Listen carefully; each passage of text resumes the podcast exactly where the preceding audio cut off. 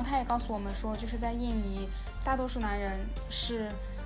不需要像女人那么辛勤的工作，然后他们一般都是在印尼等着自己的老婆从海外汇钱回来。对，吃喝嫖赌找别的女人，这是他的原话。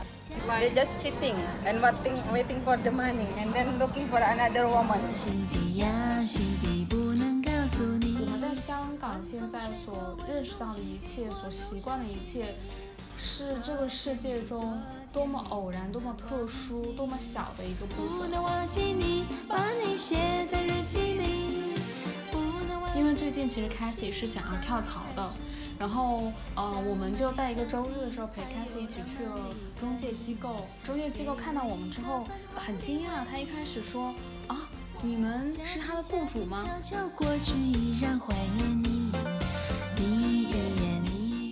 当我的朋友，比如说 Cassie，他跟我讲了他是怎么想的，他的理由又是什么？我觉得我很确认，他并不是一时的盲目，不是一时的心切才做出了这样的选择，他也有他很好的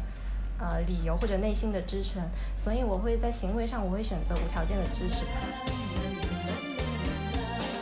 夏天，夏天悄悄过去，留下小秘密。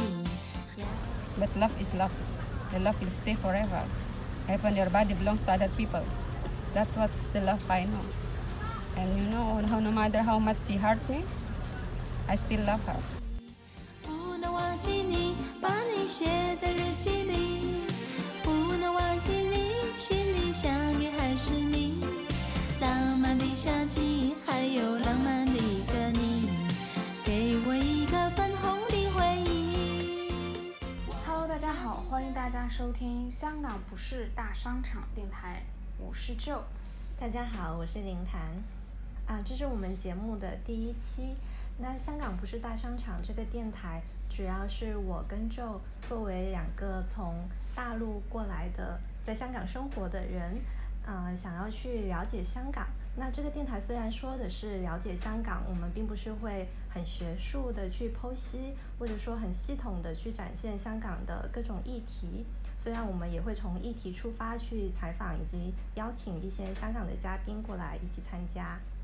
嗯，香港不是大商场这个名字，其实是来自于就是香港的一个呃乐队叫做 My Little Airport，它有一个专辑叫做《香港是个大商场》。是。对，然后但是。嗯，我觉得好像这也是很多嗯，就像我们一样有内地生活背景的人，第一次来到香港之后的那种感慨，就会觉得哇，香港好多东西啊，香港购物天堂什么的。对。但是好像在这里，嗯，生活下来之后，会发现很多香港不是大商场的那一面。然后其实我们这个电台也希望能够侧重这一面，然后也希望能够去了解，并且向大家去展示这一面。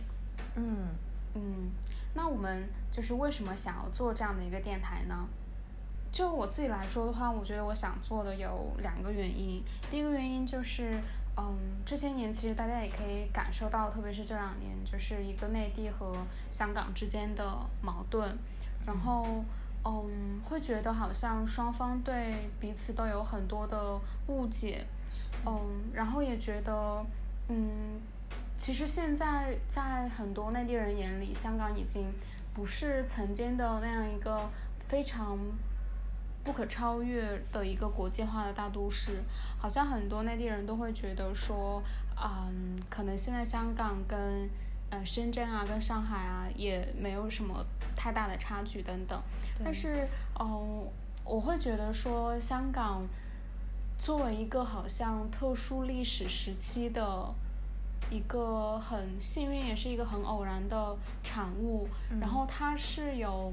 嗯，很多和内地城市不一样的地方的。然后在嗯香港和内地之间有很多矛盾的这样的一个情况下，其实我反而更希望自己可以用一个更开放的心态，然后去了解这里发生的事情以及这里的一些过往。嗯嗯，这是嗯，就是我想做这个电台第一个原因。然后第二个原因的话。嗯，是因为我来了香港之后，我发现香港人对于香港的了解，还有对香港的爱是好具体的。就举个例子来说，就是我来香港之后，一开始是住在新界的一个地方，然后我有一个香港嗯香港的朋友，然后他是住在呃香港的一个小岛上，然后他知道我住在那里的时候，他就跟我说啊，你们家楼下呃有一家很有名的豆花店，很好吃，然后旁边是什么之类的。我就会，我当时觉得好惊讶，一个住在小岛上的人 怎么会对我家楼下的情况这么了解？然后，哦，后来我发现，其实好像很多香港人都对香港的街道啊，然后香港的很多具体的地点其实是非常了解的。是。然后我就会回想起我自己在内地的成长经验，就是我，嗯，我在幼儿园的时候，嗯，好像是在学画画的时候，然后当时老师就教我们去。画北京的天安门的那个图案，嗯然后因为我家其实是离北京天安门是很远的，离北京很远，对。然后呃，老师当时没有教我们去画，嗯，我所在的那个城市或者我所在的那个地域，嗯，一些非常具有特色的东西，他反而是教我去画呃一个距我非常遥远的，但是好像一个非常抽象的这样的一个。嗯，具有非常多意涵的这样的一个图案，然后，嗯，再加上这两年我也会感觉到，好像内地会有一些啊民族主义的这样的苗头，嗯，大家更愿意去爱一个很宏大的，嗯，很抽象的一个概念，然后反而会忽略了就是我们所生活的城市的周边。在这样的一种反差下，嗯，我会觉得就是去了解香港，至少对我来说是非常有有趣的一件事情。对对，就是这样的契机，我们来做这个电台。那电台的形式是怎么样呢？就是出于这种对具体的人、具体的地点、具体的爱这样一些想法，我们是会去邀请一些普通人、普普通通的生活在香港的人。跟他们进行采访啊、对谈，以及邀请他们带我们去一些对他们来说很重要的地点，去讲讲在那里发生了什么事情，为什么对他们来说很重要，然后把这一切带到电台里面去呈现。那如果机会允许，我们都会邀请嘉宾到我们的电台里，让他们呃自己讲一讲，以及跟我们对谈。那这些普通人其实他可能是嗯出生在一个特定年代的人。可能是从事特定群体，呃，特，他们也可能是从事特定职业的人。总之，不会是一个 专家，一个对特定议题非常的了解，然后来跟大家像教科书一样讲讲历史跟过往的人。因为我们就是想从普通人他们的经历、他们的感情、他们的视角出发，去跟大家讲讲香港它的特别之处在哪里。嗯，是的。然后我觉得林谈刚才提到的说，在香港生活的普通人的这一点，其实这个概念其实是可以很宽的。可能它除了包括我们刻板印象中在香港出生长大会讲广东话的黄皮肤的这样的一群香港人之外，嗯，它也会涉及。比如说，我们这一期就是一个来自印尼从事家务工的这样的一个工人姐姐，然后我们之后也希望能够去采访一些，比如说新移民啊，比如说少数族裔啊，这样的一些在香港生活的普通人的故事。嗯，对，因为他们都是生活在香港的很重要的一部分，他们的经验其实可能大不相同。嗯，那我们要不要就嗯先进入我们今天的这个故事的主题？嗯嗯，然后因为我们今天采访的是一位来自印尼的工人姐姐，然后她会讲普通话。我们这个节目主要是以普通话为主嘛，嗯，所以我们可能会用一种转述的方式去讲讲述她的故事，然后在这个过程中去插播一些我们采访她的啊片段，然后是以英文为主的。对，这位姐姐的名字叫做 Cassie。这是一个化名，为了保护他的很多信息。他在香港从事的是，嗯，非常多来自印尼还有菲律宾的移工从事的工作，就是 domestic helper，家庭佣工这样的一个职业。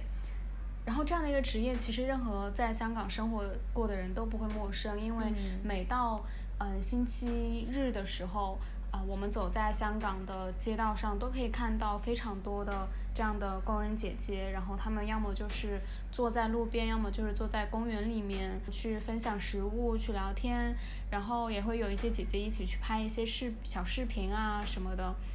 然后这些工人姐姐其实也是香港社会非常重要的一个群体，也是香港社会很重要的一个部分。嗯。嗯，在做这一期节目之前，其实我和林谭有特意去查一下关于嗯这份工作，然后以及就是来自呃印尼和菲律宾的工人姐姐最初是怎么来到香港的，然后就会发现好像是在嗯上世纪七十年代，也是在香港经济开始起飞的一个时候，然后香港开始去嗯引入了这个外籍的家庭佣工。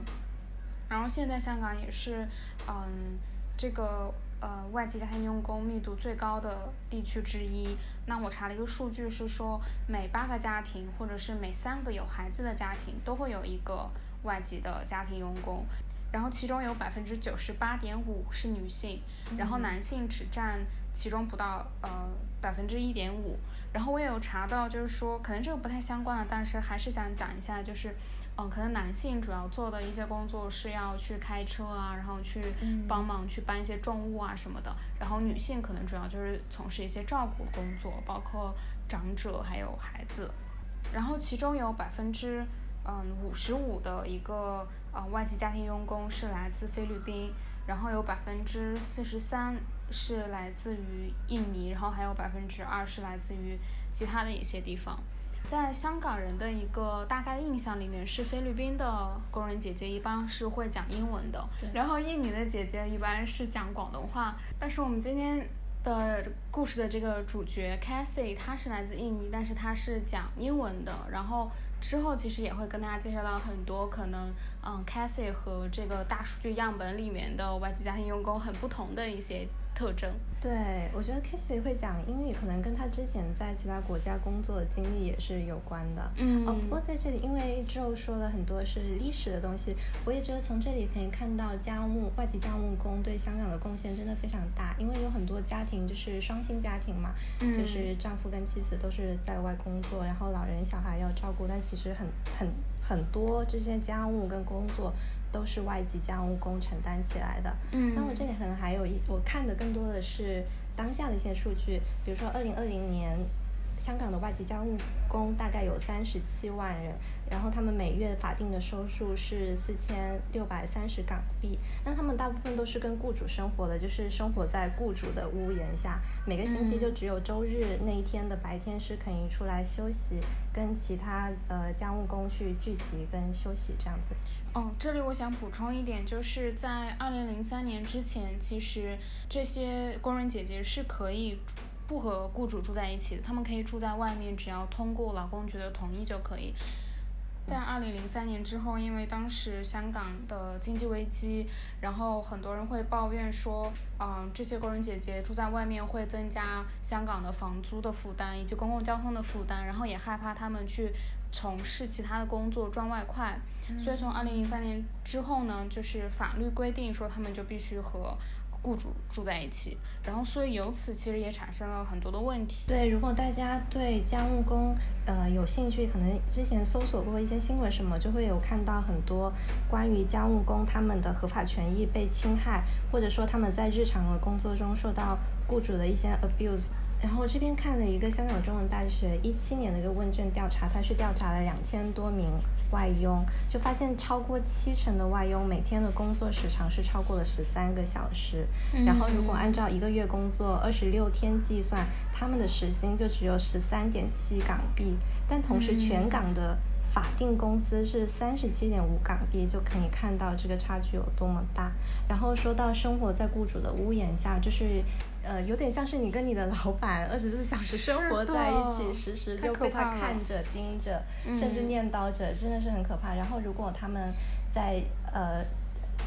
在雇主的家庭里受到了不合理的对待，可能在伸张上面也会遇到很多的困难。虽然说香港已经有很多的机构协助他们，嗯，是的。那关于外籍家务工，其实我们还有很多想说，但是先放一放，我们先谈谈我们今天想跟大家介绍的这个 Casey 姐姐，她是来自印尼，她是一个穆斯林，今年差不多三十岁了。她来香港已经两年多，但她之前其实在迪拜工作过好几年，可能也是她英语说的很好的一个原因。嗯，对。然后他说他是很喜欢香港的这个地方的，来了香港就觉得这就是他想生活的地方。我们问他为什么，他说 feel free，我们就完全推了推，他来香港两年多，那可能就是一九年还是他在适应香港的。呃，一个时间，但当时其实是因为有社会运动，然后二零二零年疫情又开始，其实对他们外佣星期天的聚集是造成很多的不便的，嗯，可能日常生活也有许多影响，但是他却说他。Feels free，因为我们也觉得很惊讶。嗯，是的，我也对这个印象特别深。就他说他，嗯，在印尼也好，还是在迪拜也好，他从来没有感受到那个地方是他的家。但是他刚来香港的那一瞬间，他就会觉得啊，他很喜欢这里，他就觉得他以后要一直生活在这里。当然，我们之后也会讲，就是可能在政策上这个是很难实现的。是，嗯。在跟姐姐聊天过程中，我还有印象非常深刻的一点，就是她讲关于她的家庭的一些事情。Cassie 她是来自于印尼的一个很小的村庄，然后嗯，她家有非常多的嗯兄弟姐妹，然后她是嗯倒数第二个出生的，然后她爸爸妈妈，她妈妈已经过世了，然后爸爸今年已经九十多岁了。除此之外呢，他还有。嗯，两个哥哥，然后他的二哥是一直长期患病瘫痪在床，然后他有一个姐姐就专门留在印尼去承担照顾他哥哥的责任，他还有一个妹妹是在台湾也是在做嗯照顾类的相关工作，不过是在养老院。让我印象非常深刻，同时也让我产生很多情绪的一点是，嗯 c a s i e 告诉我们说。他每个月会把收入的百分之七十五，嗯然后都寄回给家里。他在台湾的妹妹会把他收入的百分之二十五寄回给家里。而当我们问到他为什么要这样做的时候，林堂，不如你来讲一下，我实在太气愤了，想到这一点。对他讲的是这样的，就是在。凯西出生之前，他们的家庭是非常富有的。他的父亲拥有特别多的产业，产业还有很多牛羊之类的。但是在凯西出生之后，就经济就开始不好了，也不知道是发生了什么，反正父亲就全部丢了这些产业，家里就变就过上了一贫如洗的生活。那凯西的童年也是非常的艰辛的。But I'm bored. They live in expensive life. But since I'm bored, they live in miserable. 但是他一开始他是不知道这些故事的，是他可能几岁的时候有一个亲戚告诉他啊，就是你们的家庭是有经历了这些，那你就是这个家庭的罪魁祸首，因为就是你出生之后家庭才变得这么的贫穷。然后 Casey 自此之后就觉得觉得非常的惭愧，他就觉得他要他这一辈子都要来偿偿还他的家庭，他要赚的钱要能够弥补他父亲失去的这一切。所以他一直也是按照这种理念来生活，所以也就是为什么他比他妹妹要多拿百分之五十的工资寄回家里。是的，就相当于其实他们家整个的经济来源其实主要就是靠他和他妹妹，然后主要就是他，然后因为他哥哥也已经结婚了，但是他哥哥有他自己的家庭需要去操心，然后他也告诉我们说，就是在印尼，大多数男人是。不需要像女人那么辛勤的工作的，不需要去离乡背井，嗯，去在住在别人家的屋檐下去打一份工，然后他们一般都是在印尼等着自己的老婆从海外汇钱回来，然后他们拿着自己老婆寄来的钱，然后去吃喝嫖赌，过着这样的一种生活，对，对，吃喝嫖赌找别的女人，这是他的原话。They just sitting and waiting, waiting for the money, and then looking for another woman. Really? Yes. 但是我们是很惊讶的，说因为在中国的背景下，男性好像很多男性他是不太愿意自己的妻妻子收入比自己高，甚至养家，可能会觉得很损害他们的男性气质。但是他们说，其实很多印尼男人都是这样的，他们不会觉得有什么，就希望你寄多点钱回来。对，那刚刚周有说到非常气愤，就是一方面我们就觉得这太不合理了，可能就刚好你出生那一年，可能大的经济环境或者你父亲，呃，就是经营不善，家庭发生了这样的变故，为什么就可以怪到你的头上，而且就理所当然的拿着你的钱去养家？而且就是他也讲过，父亲其实是有过几次虐待他的经历，给他留下非常多的阴影。但是他还是非常的爱他的家人。他不仅仅是因为这种歉疚的心，才去努力的赚钱，他也真的非常爱他的父呃父母。我有一次我就问他说：“那如果你的父亲过世了，你的家人或者说你的这些很大的这些哥哥过世了，你是不是就自由了？你会不会觉得快乐？”他就说不会，他就希望他们好好的、健康的、快乐的活着，他就想看到他们的笑容。我就觉得又心疼又感动又非常的愤怒。是的，是的。然后他父亲还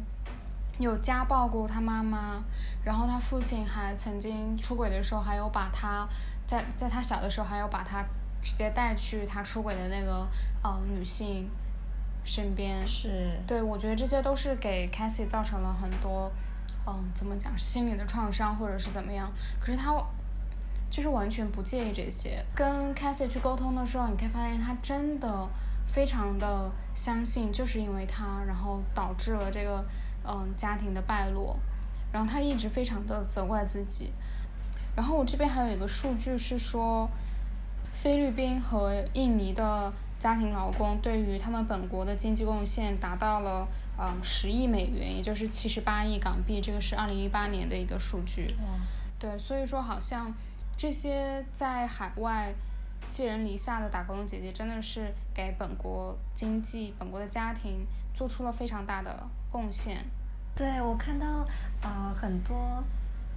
移工的例子是说，他们在本国甚至有了大学的学历，可以去银行啊或者一些不错的企业工作，但是那个工资都。大幅度的低于在香港做家庭佣工，所以他们会选择来这边工作。是的，是的，我这边也有个数据是说，来香港从事家庭佣工的呃人里面有百分之三十三其实都是接受过大学教育的，其实是很高的一个比例，有三分之一。是。其实，在我们交谈的时候，我会有一点遏制不住自己的愤怒。这个愤怒当然不是针对 Cassie，而是针对我觉得是在剥削他的这样的一个很父权的家庭。但另外一方面，我又会觉得自己应该选择去理解 Cassie 所处的一个境地，因为他的成长背景好像就是不断的身边有人去告诉他说你应该这样做，然后这一切都怪你，就是可能任何一个去成长起来的人都没有办法啊我就去摆脱。可是我另外一方面又很矛盾，就想说啊，那是不是嗯他来香港，然后他有机会去脱离那个环境，然后。可以去接受到一些啊不一样的观点，那他就可以生活的更自由，他不用去那么沉重的去承担这个家庭的负担，等等。就我一直是在几种想法里面是非常矛盾、非常挣扎的。可是提起这件事本身，我还是会忍不住的想要愤怒。我不知道林坦你是怎么看的？因为你好像一直都很淡定。我觉得一方面是像你说的，我会从他的。出生的家庭背景去理解他，就像你说的，他从小就是这样，呃，成长起来的。然后另一方面，我也在思考爱这个方面，因为可能比较震慑我的是，他这么的爱他的家人，坚定不移的，就即便说到他们是怎样冷暴力、热暴力的对待他，嗯，我就在想，如果是一个父母坚定不移的爱他孩子，哪怕他这个孩子打他们，这个孩子吸毒。怎么样？好像这种父母对孩子的无条件的坚持的爱，我们是比较能理解的。但是当变成一个孩子对他的父母，或者说他对他的兄弟姐妹这么坚定的爱，我们好像容易去质疑说啊，那你为什么还要爱他们呢？你为什么就不能走出来呢？好像他们不走出来是他们本身的局限。所以我会也会觉得，可能我们在质疑这种行为、这种信念的时候，也带入了很多社会的观念。嗯，我觉得你说的特别的好。但是我觉得好像有一些不一样的，是，就是我觉得整个社会文化其实都是在强调父母对于孩子的无条件的爱。嗯。可是好像在现实生活中，至少在我身边，我看到的反而更多是，尤其是当你是一个孩子的时候，你对父母的那种无条件的依赖、信任、无条件的爱，然后包括在 Cassie 这个例子上也是这样子。然后我想，人们为什么这么敏感对于孩子，啊，对父母的这种无条件的包容和爱，是因为好像在我的理解里，我会觉得说，你是一个成年人，当你做出了生育这个选择的时候，然后你在某种程度上你是需要去为你的嗯决定去负责的。是那其中就包括你要去爱这个孩子，可能不仅仅是经济上的支持，你真的是要去用你的情感去爱你的孩子的。嗯但是作为一个新来到这个世界的一个生命，当他没有被好好对待的时候，他还具有这样的一个责任去回馈他的父母吗？我不觉得。就即使他有这样的责任，他需要像 Cassie 这样做的这么多吗？他去承担整个家庭的责任，他去把自己百分之七十五的收入都给自己家庭，他给百分之五也可以呀、他为什么要给这么多呢？嗯。对，显然是没有责任的，但是也就是在这样的情况下，才能看到 Casey 他这个爱是有多么的宽广、跟特别、更值得大家去思考。而且就是因为我们跟他聊很多，是聊到他跟他的女朋友之间的爱，我觉得跟他对家人的这些爱是有蛮多的相似之处的。我们可以后面慢慢讲。对，是，就讲到这里，我们需要就是跟大家讲，就是我们今天采访的这位啊、姐姐，这个 Cassie，她是一个她的自我认同是一个女同性恋，她是喜欢女生的。对，然后你说到这个，我会想到一点，就是呃，我问他说他有没有跟家人出柜，能不能他家人能不能接受这件事，然后他就说他家人可以接受，他们还是很爱他。然后后来在我听了他家人的这个故事之后呢，我就问他说：“那如果你没有寄这么多钱回家的话，你觉得你的父母还能还会爱你吗？”然后他说他很当时非常快，然后又非常坚定的告诉我说：“不会，当然不会。” Do you think they will still love you? When I didn't have money? Yeah. No, they won't. they won't. they won't. So they don't love you. They they love money. I think so. Isn't I that can- sad? I cannot tell people my family don't love me. No matter how bad my family, they still my family. 可是我觉得，就即使是这样子，他自己也知道，但他还是这么义无反顾的去选择爱他的家人。嗯这个是，对不起，我觉得这个真的是我没有办法，不能说没有办法接受，但是我是真的很希望他能够去反抗的一点，因为我从我的一个狭窄的视角来看的话，我会觉得这个家庭是在剥削他。嗯对，然后我也在想，就是我之前有和林谈聊过，说，嗯，要怎么样去面对这样的一种自己的一种非常矛盾的情感。林谈当时有一个答案，啊、很好，你可以跟大家分享一下吗？啊，我不知道是不是原来那个答案呢、我想的是，呃，可能我在心理上会不可避免的去一做一个评价，比如说像你说的，我觉得更好的生活方式是你选择跟这个家庭割裂，或者说你不要投入那么多。那我之之所以不可避免的去做这个评判，是因为这样的处境我也有可能是经历的，不一定是在家庭，可能是呃朋友啊，或者说我的隔一代的我的外公外婆，因为我跟他们的关系也不是很好，我就很能够应用到里面。就是如果相同的事情发生在我身上，我是会做出那样一个选择，并且我有非常好的理由。所以，就当我面对别人的情境的时候，我在内心不可避免的会有一个道德的，呃，不是道德，可能就是好坏的评判，就什么是更好的选择，可能是差一点的选择。所以，呃，所以说是不可避免的。但是，当我的朋友，比如说 Cassie，他跟我讲了他是怎么想的，他的理由又是什么，我觉得我很确认他并不是一时的盲目，不是一时的心切才做出了这样的选择，他也有他很好的呃理由或者内心的支撑，所以我会在行为上我会选择无条件的支持他。比如说，如果他万一哪一天失业，他需要钱寄回家，我甚至也会把我的工资的一部分拿给他说，那你寄回家，因为我知道家人的关系对他非常的重要。嗯，我觉得这真的是一种对待人很温柔的一种方式。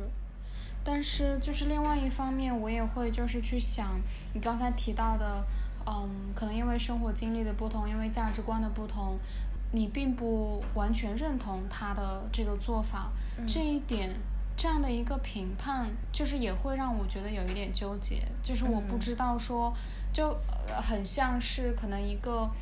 并不能够去接受同志的人，嗯，他可以去和同志做朋友，他也会在同志需要帮助的时候去给他提供帮助，但他心里会觉得说，可能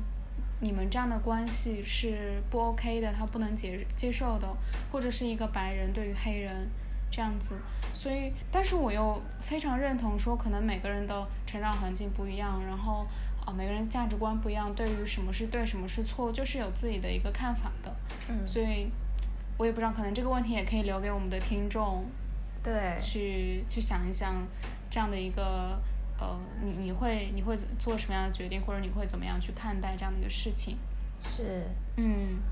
那呃，我们接下来其实前面也有提到说，我们是会和香港的一个具体地点联系起来去讲它的故事嘛？那我们可以就是回到这个香港的地点。那呃，Cassie 带我们去了一个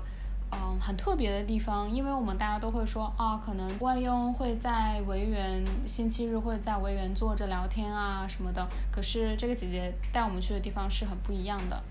对她带我们去了赤柱，其实我之前都。不知道赤柱是哪，因为我就是一个很宅，对地理啊景点很没有概念的人。他带我们去了赤柱，因为他说当时他女朋友曾经是在这里跟他求婚的，听起来非常的浪漫。那我先稍微的讲一下赤柱，赤柱是位于香港岛南边的一个海滨小镇。它是在明代还是清朝的时候就记载了有人居住，而且很多是水上的渔民，但现在已经没有了，因为它经历过这个英殖时期啊、日战时期，曾经是比较重要的军事政治据点，现在也存留很多百年建筑，所以其实是香港很有名的一个旅游景点。不过我们去的就不是到处旅游，我们是去的是呃赤柱马坑公园，我们当时开启是带我们去到了海滩边。的一些很大的石头上，我们就坐在那里看海。虽然是一个很热的星期天，但是海景真的很美。对，我还记得就是 Cassie 约我们是在中环见面，然后我们从中环搭巴士，大概坐了有四十分钟左右的巴士，然后到达了赤柱，然后之后又下车，大概走了二十分钟，然后来到了这个海滩旁边。但是这个海滩旁边和就是有很多人在那里玩水的那个海滩还是有一定距离的，就好像他和他女朋友当时是特地走得远了一点，然后选了一个比较偏僻的一个地方，然后需要爬很多石头。我们当时也胆战心惊的跟着他爬了很多石头，然后去到达那个地方。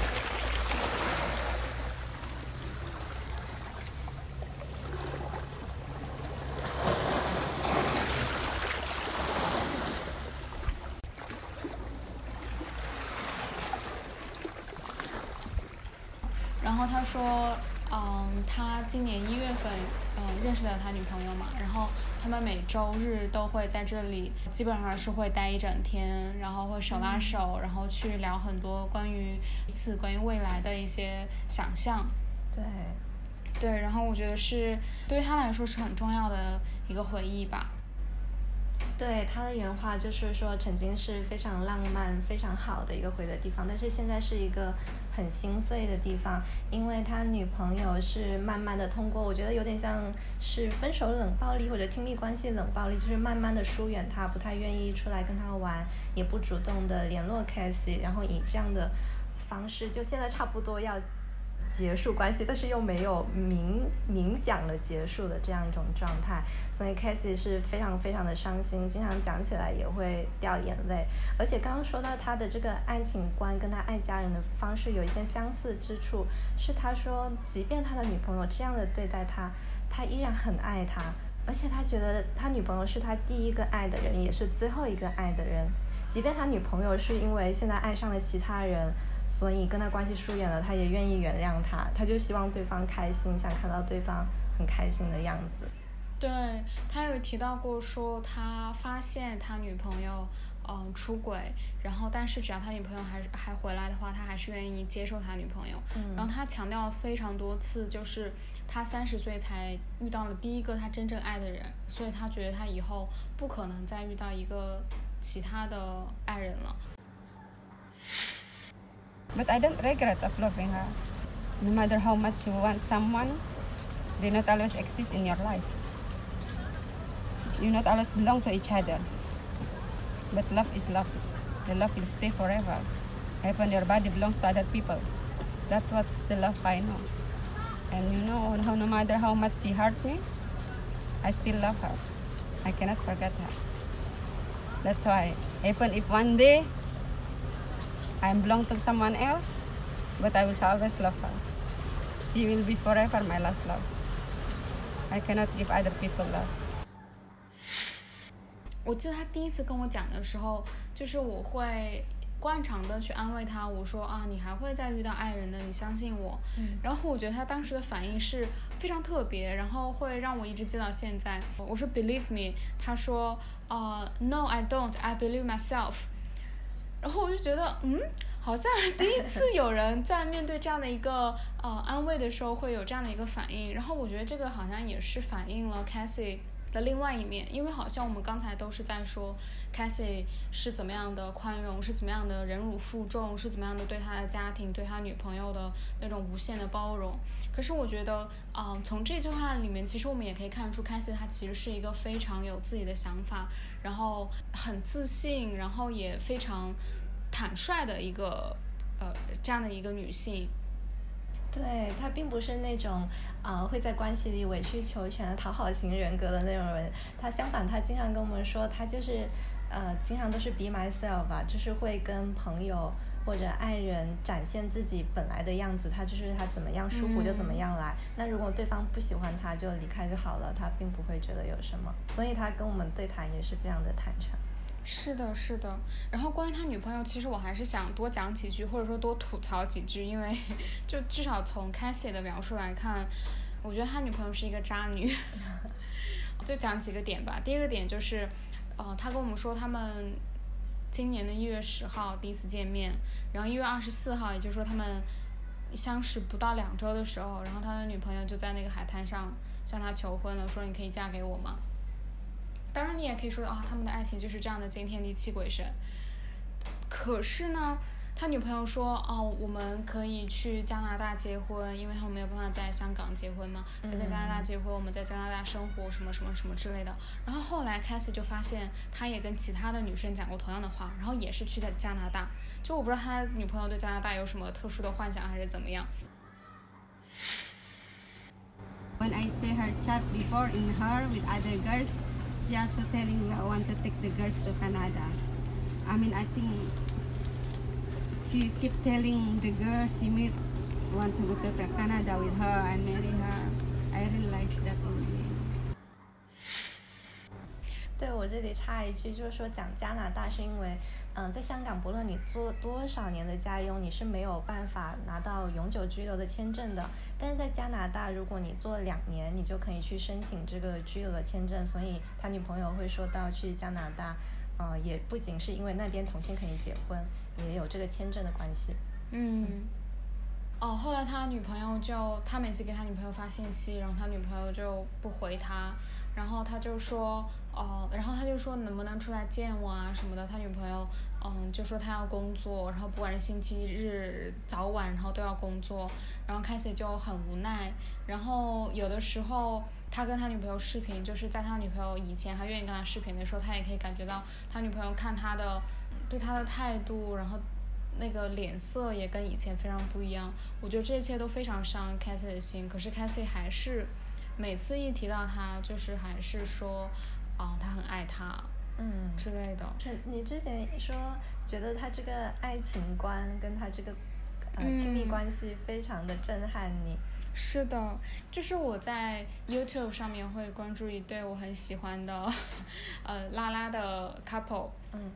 然后他们会做一些关于恋爱的建议的这样的一些小的视频。其实他们最常会提到的一个短语，或者说他们最常会给出的一个建议，就是说，当你遇到一个不爱你的人，一个对你不感兴趣的人，你就赶快走开，你就去寻找下一个嗯、呃对象。然后他们提供的理由就是。因为你不想要去浪费你的时间，因为你的时间是很宝贵的。嗯我记得 Cassie 也有提到说时间是很宝贵的这一点，可是非常不同的是，时间很宝贵对于 Cassie 来说意味着他很希望在他一个星期只能休息一次的时候，然后去把这个时间去和自己爱的人度过。嗯，但是对于我关注的那些呃 YouTuber 来说，时间很宝贵，意味着你要节约自己的时间，去花最少的成本，然后去达到一个最理想的一个结果。然后我觉得，好像我在 YouTube 上面所看到的那样的一种爱情或者那样的一种恋爱的方式，也是非常资本主义式的，就是你大家都希望说我可以投入最少的成本，不管是时间也好、精力也好还是什么，然后去嗯达到一个最优的结果，去收获一份美好的爱情，去寻找一个嗯我感兴趣，同时也对我感兴趣的一个爱人。可是我觉得 c a t h y 就不是这样子。这个是非常震撼我的，就是 Cassie 她好像完全可以不计成本，不管是对家人也好，不管是对女朋友也好，他不会去考虑这个成本收益的问题，他就是会一直的去愿意等待，愿意付出。对我感觉很多就是资本主义生产方式的语言，现在就是我不知道可不可以用“渗透”这个词，就是应用在了我们的亲密关系里面，嗯，包括成本啊、收益啊、时间多么宝贵，以及说沉没成本什么的。但当然 k a s e y 他现在也是有在用约会软件啊，他说就是调调情啊、约约炮啊这样的，其实就是在很多他讲他生活的事情的时候，会感觉到人的复杂性啊。如果暂且用这个词的话，就是他一方面 k a s e y 他是很坦诚的面对他这个拉拉身份，嗯，从他用约会软件上也可以看到他对性也是比较开放的，而且刚刚没有讲到他其实是一个穆斯林，但是他不戴头巾的，就这些方面可能我会觉得好像啊好开放啊，但是另一方面刚刚说到那些他深信自己亏欠家庭，而且不论他的家人女朋友怎么样的对待他，他都非常的爱他们，这些呢。就如果在以往，如果我只是很片面的看到一个人他有这些方面，我可能会觉得啊，这个人是不是有点保守？但是因为认识 k a s e y 之后，我就开始会反思，我好像很容易根据别人的一些行为就给他打上开放、保守这些标签。对，是，我觉得跟 k a s e y 聊天其实也会有相同的感受。我记得他还跟我们讲过说，他。嗯，十二岁的时候，因为想要出来赚钱，就没有再读书了。然后当时他，嗯，就是那个人说可以帮他找到一份工作，但是后来把他骗去了一个嗯从事性产业的这样的一个地方。然后开始就说他当时特别害怕，因为当时他还没有过性行为。然后后来他就逃出来了。然后他在十四岁的时候，呃，贩毒，然后被。抓进去拘留所待过一段时间，然后后来是另外一个人去把他保释出来。然后我记得就是 Cassie 在跟我们讲这些的时候，是我们嗯一起吃完了晚餐，然后 Cassie 说他想要抽烟，然后我们就站在街边的一个地方，听他一边讲这些，然后一边看着他抽烟。当时其实我特别的难过，因为当时是嗯大概晚上七点多。然后 Cassie 他当时是星期日嘛，他休息，但是他的雇主要求他八点半之前就要到家，所以他可能一会儿就要走。但是就是在一个香港的黄昏，然后听到嗯他去讲这样的一个故事的时候，我当时是非常震惊，我非常难过的。那种震惊来自于我知道在世界上的一些角落正在发生着这样的一些事情。像女孩被迫去卖淫，然后像一些人他很小的时候就接触了毒品，从事贩毒的产业等等。但是，我好像从来没有想象过，这样的一个故事会真实的发生在我身边的一个朋友身上。然后，当我认识了 Cassie，当我知道他经历过这些，而他现在还是愿意很真诚、很坦率的。去交和去和我们交朋友，然后去分享他的故事的时候，我的感受是非常复杂的。就是我觉得好像我认识到了自己所拥有的这个生活，一方面它是拥有很多特权的，然后另外一方面它又是多么具有偶然性的。我会想到说，啊，好像我来香港之后，我能够接触到的身边的移民背景的人，他们可能都是。从内地来的，然后来香港读书，然后都是来自于一个呃中产的家庭，然后他们来香港之后，希望能够获得更高的学历、更好的生活。嗯，大家从事的职业其实也无非就是那么几种，可能成长经历也差不太多。我以前会觉得好像这些就是这些人，我所接触的这些人，他们是这个社会的主流，他们是大部分人。可是接触了 Cassie 之后，我会发现不是这样子，很多东西都是偶然的。然后我们真的会把自己或者自己身边的那些人当成这个世界的大部分，可实际上不是这样。然后我就是想到，可能有另外一个故事，就是我最近有另外一个朋友，他也是在香港念书念本科。然后他是来自于呃欧洲的一个小国，然后他跟我说，他因为疫情的关系，就是学校涨了很高的，涨了很多学费，他没有办法继续负担他的这个学费。然后他也跟我说，就是他在香港的这几年学费都是他自己去交的，包括他去打一些工啊，或者在网上做一些助教啊什么之类的。嗯。哦，然后我当时就。很惊讶，我就说：“那你父母不能帮你交学费吗？”我以为他可能是跟父母关系不好或者怎么样，但他跟我说，因为他他们国家上大学都是不要钱的，然后也很少有人愿意去离开那个国家去其他地方，嗯，上学，所以他父母几乎没有为大学去攒钱的这样的一个想法。然后他说他父母的工资其实也是很低的，就。嗯，他在香港暑假实习的工资其实都可以超过他父母两个人加起来的工资。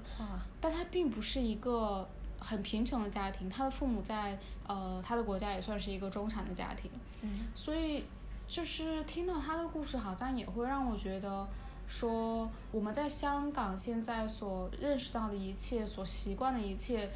是这个世界中多么偶然、多么特殊、多么小的一个部分。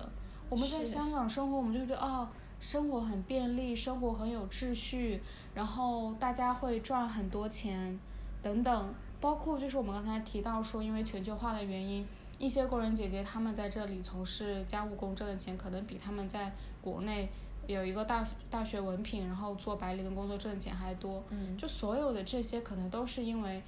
香港这一个地方和我们拥有的身份所。带来的那种偶然和特殊性而存在的。对，呃，你说的那个黄昏，其实对我来说也是印象很深刻，因为当时听 k a s e 说的时候，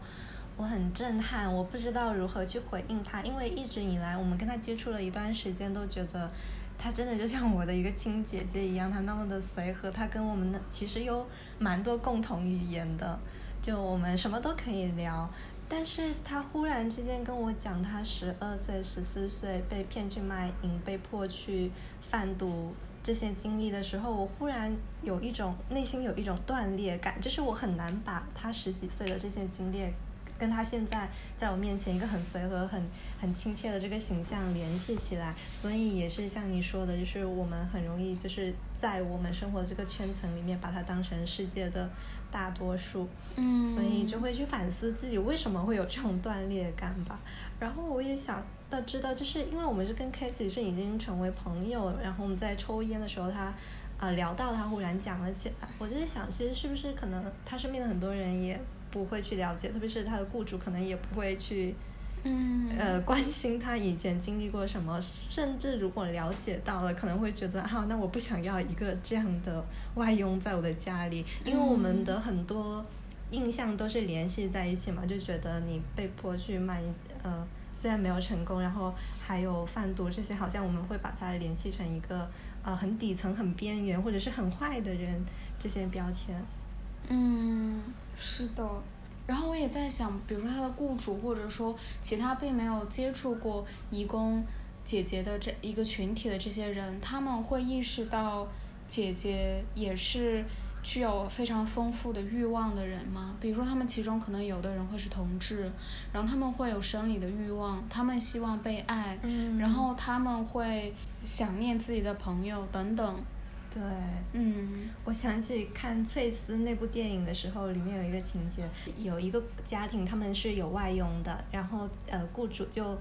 发现这个外佣他的小房间里面有安全套，他当时就挺不愉快的，说哈，他居然有性生活。但是你可能反思起来就觉得他有性生活不是很正常吗？难道他在香港工作可能一年就回一趟家，他都完全没有性生活，这是合理的吗？嗯，应该是两年回一趟家，因为他们的合同是两年，结束了之后才能回家。啊，这样子，嗯天哪，对，我觉得好像从这里也可以，嗯，牵出另外一件事，就是因为最近其实 Cassie 是想要跳槽的，然后呃，我们就在一个周日的时候陪 Cassie 一起去了中介机构，中介机构看到我们之后就很惊讶，他一开始说啊，你们是他的雇主吗？然后我们说不是，我们是他的朋友。然后那个中介机构就更惊讶了，他说哦，他这么厉害的。然后我觉得其实他的反应是有一点让我有一点不舒服的，对，我觉得就是为什么大家对于，因为我们两个也是看呃穿着非常普通的两个年轻的女性，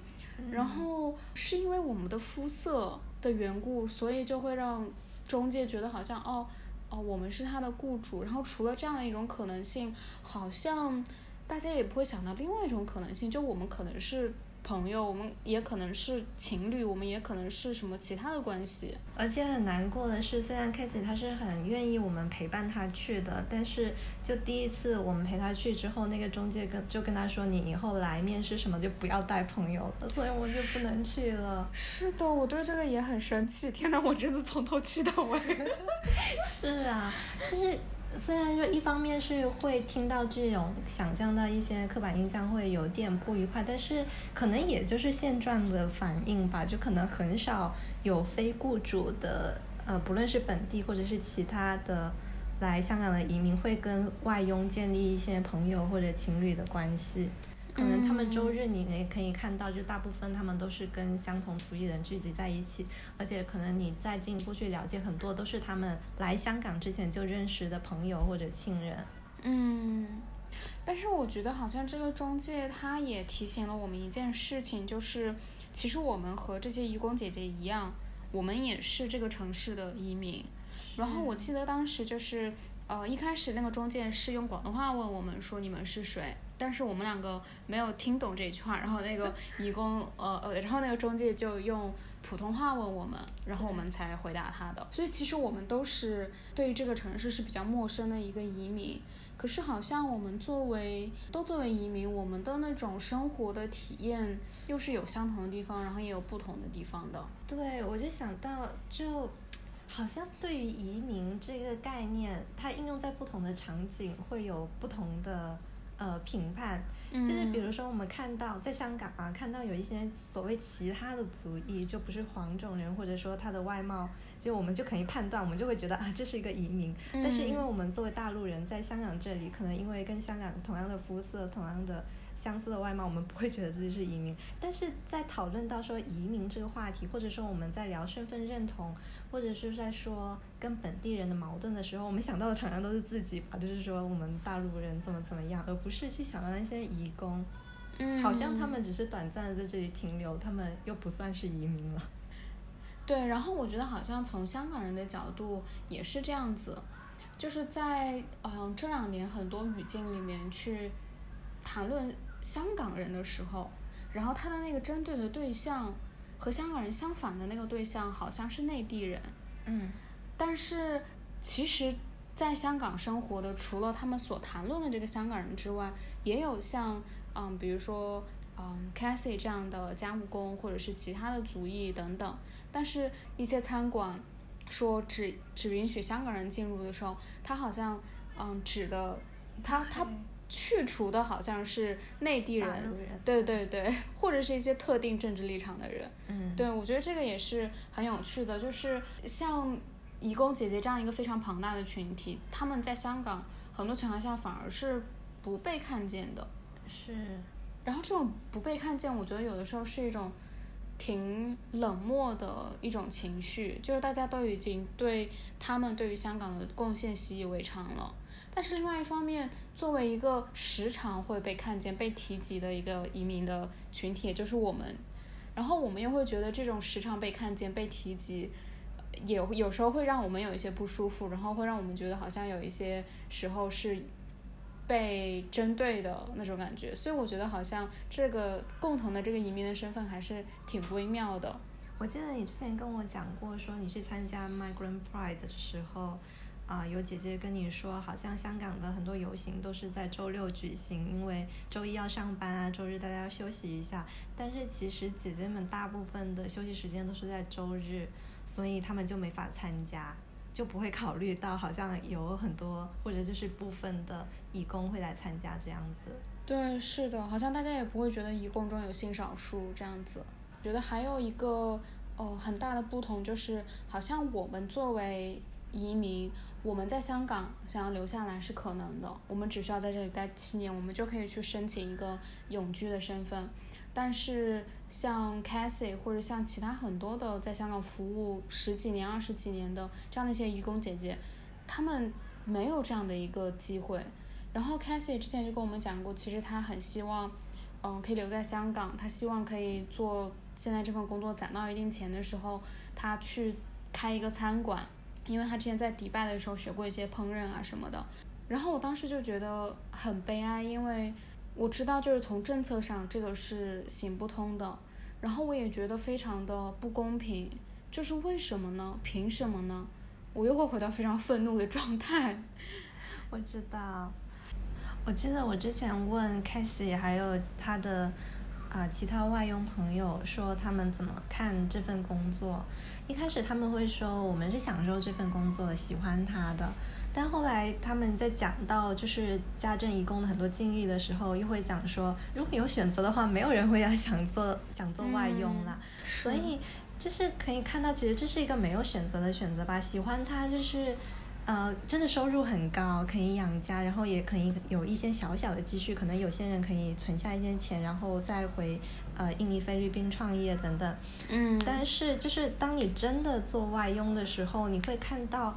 你自己工作的那个环境是雇主的屋檐，以及当你想要申诉、你想要留下来，或者是呃你想要更多的参与社会的议题的时候，你会发现自己是很边缘化的。嗯，是的，而且像是他们有在迪拜、新加坡以及现在在香港工作的这么多地方，虽然说不同的地方的政策可能有点点差异，但是大体上都是这样子的。就是你在工作中可能就总总是被呃雇主一些一些很细微的方面感受到这种压迫跟不平等的关系，然后当你呃遇到不不满意、遇到困难、遇到权益被侵害去申诉，又觉得很难，然后要留下来在这个城市又很难。嗯，对，我觉得虽然好像他们在哪里工作的那种性质或者是状况都是差不多的，可是通过和 i e 聊天，让我真的意识到每一个去做家务工这个工作的人都是非常不同，都是一个非常立体的。有血有肉的，然后有自己想法、有欲望、有对未来的期盼的这样的一个人。然后我们刚才其实也有谈到说 c a s i e 最近是想要换一份工作嘛，然后他想要换工作的一个原因，其实是因为他觉得现在在这个雇主这里没有隐私。I just want some respect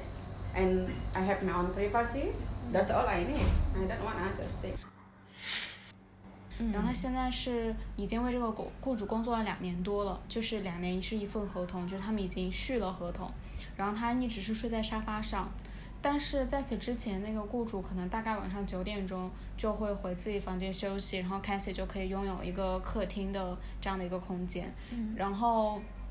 他跟我们说，他可能会在客厅上看一看小说，看一些视频，然后有的时候也会看一些小黄片什么之类的。但是现在那个雇主每天都是要到十点多，然后才会去休息，然后 Cassie 就会觉得自己很没有隐私。